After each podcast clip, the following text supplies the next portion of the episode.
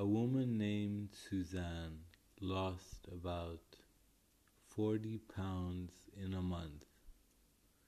And she did that with fasting and low carb. Let's see what that is. So she would fast in the morning and fast at lunch.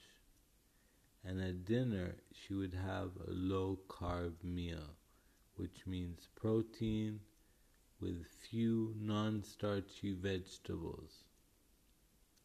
Now, is this safe to do?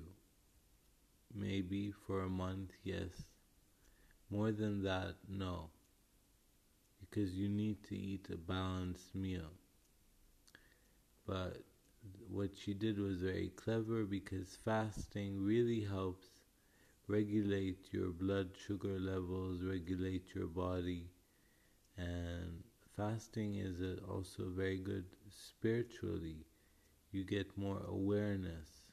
You sleep a bit less because you eat less, so you sleep less.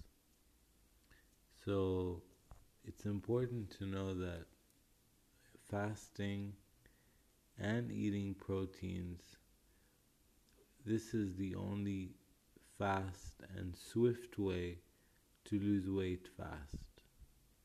If you are interested in that, you can consult your doctor and ask him or her if this thing is right for you.